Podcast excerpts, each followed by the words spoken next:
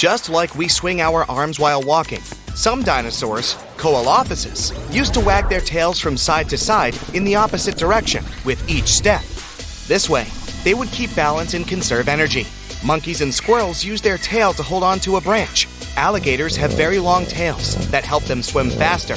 Dogs wag their tails to communicate, for example, when they're happy. Crocodiles or kangaroos use tails to protect themselves if some animal goes after them. Birds, reptiles, mammals, and even fish have tails. For mammals, it's a great help with balance. But humans walk on two legs, and that's how we keep our balance. Having a tail might just slow us down and make it harder to walk. Tails evolved more than 500 million years ago. Our ancestors from that time used tails for swimming, like fish. Primates needed tails to balance while climbing trees. But 25 million years ago, apes lost their tails because they split from monkeys. When they're walking on four legs, animals need plenty of energy for every step they take. But walking upright on two legs requires less energy because gravity does some of the work. When you take a step, gravity pulls you forward a little bit.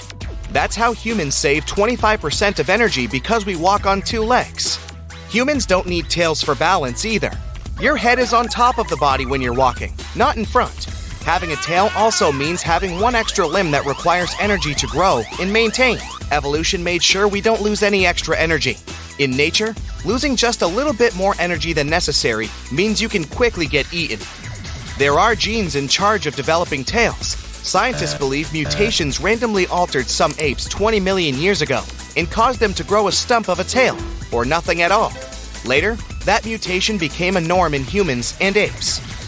First, apes were way bigger than monkeys, and it made it easier for them to fall while climbing trees. But somehow, their mutation became their advantage because they continued to develop and evolved, getting stronger and more balanced without a tail. Humans are shorter, lighter, and have smaller bones compared to our ancestors from 100,000 years ago. The decrease has been gradual, but has become most noticeable in the last 10,000 years. The environment, genetics, and lifestyle practices like using technology and diet all affect our size. 40,000 years ago, European men were on average 6 feet tall. They were both hunters and gatherers that lived in harsh, challenging conditions. They had a very physically demanding lifestyle, so they needed bigger bodies to survive. 10,000 years ago, European males were 5 feet 4 inches tall. Many scientists think it's because of climatic changes in adapting to agriculture. Today, European men are 5 feet 9 inches tall. The last couple of hundred years has brought an increase in height because of better healthcare and diet. Also, humans have smaller jaws and teeth. Since we started cooking, food is now softer, and we don't need such strong teeth and jaws to chew it. As we get older, our face becomes more and more asymmetrical. Our bones don't grow after puberty, but cartilage still does. That's why the nose and ears grow and change as you get older. Some things that affect your face don't happen on both sides. If the skin starts sagging on the right side of your face, it doesn't mean the same will happen to the left side. You can't cry in space. Tears can form, but they can't fall because there's no gravity. And they can't flow. The water that builds up in the corner of your eyes will stay there like a bubble until the tear becomes so big it just moves somewhere else on your face, or you remove it. A big part of the dust you see in your house is old skin particles. We lose 30 to 40,000 skin cells every minute because our skin regenerates. The old skin makes a billion tons of dust in the atmosphere. Skin is the largest organ that we have. It makes 15% of our total body weight. There are more living organisms on your skin than there are people on our planet. It's a tiny ecosystem with more than 1.5 trillion bacteria. If you get more mosquito bites than your friend does, there could be a couple of reasons. We emit carbon dioxide when breathing out, and we produce it more when our body is more active, for example, during a workout.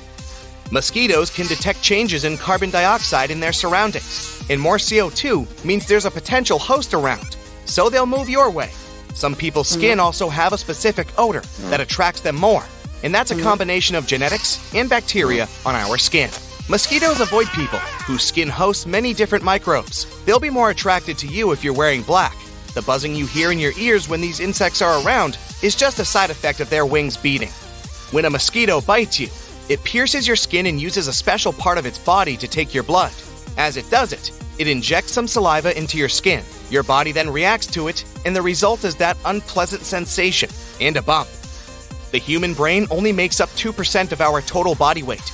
but it's the organ that burns the most energy when we rest, which means we're not engaged in any particular activity, just basics like breathing, keeping ourselves warm, or digesting. The brain still uses up to 25% of the total amount of energy our bodies have. That's 350 to 450 calories per day.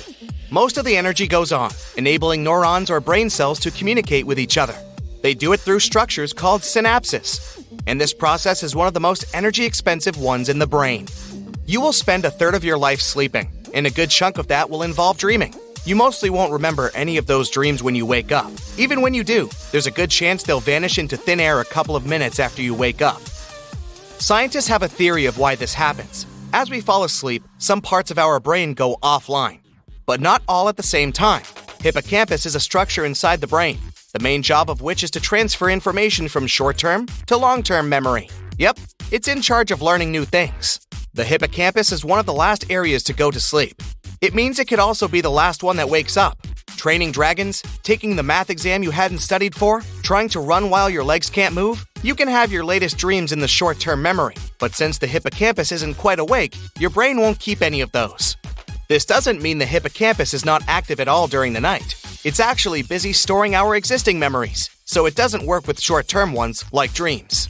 We get more tired when it's hot outside. When you spend some time in the sun, your body needs to work hard to maintain a normal and consistent temperature. It dilates the blood vessels, which means more blood can flow near the surface of your skin. Warm blood can cool off and release heat as it moves near the skin. Since blood flow is increased, you may look redder when you're feeling hot. Your body will secrete sweat, which evaporates and cools the skin when it's too hot. But to do such extra work, both your metabolic rate, which is the number of calories you need to function normally, and heart rate go up. It makes you feel sleepy. Get closer to a mirror and breathe out through the nose. The surface of the mirror will fog up. There will be two marks of water vapor, but one is bigger than the other because most of the time, we breathe out of one nostril at a time. In fact, 75% of our breathing is from one nostril, while 25% is from the other. The dominant nostril switches throughout the day, on average, every 2 hours. Some think this happens to build up moisture on both sides, so neither of them get too dry.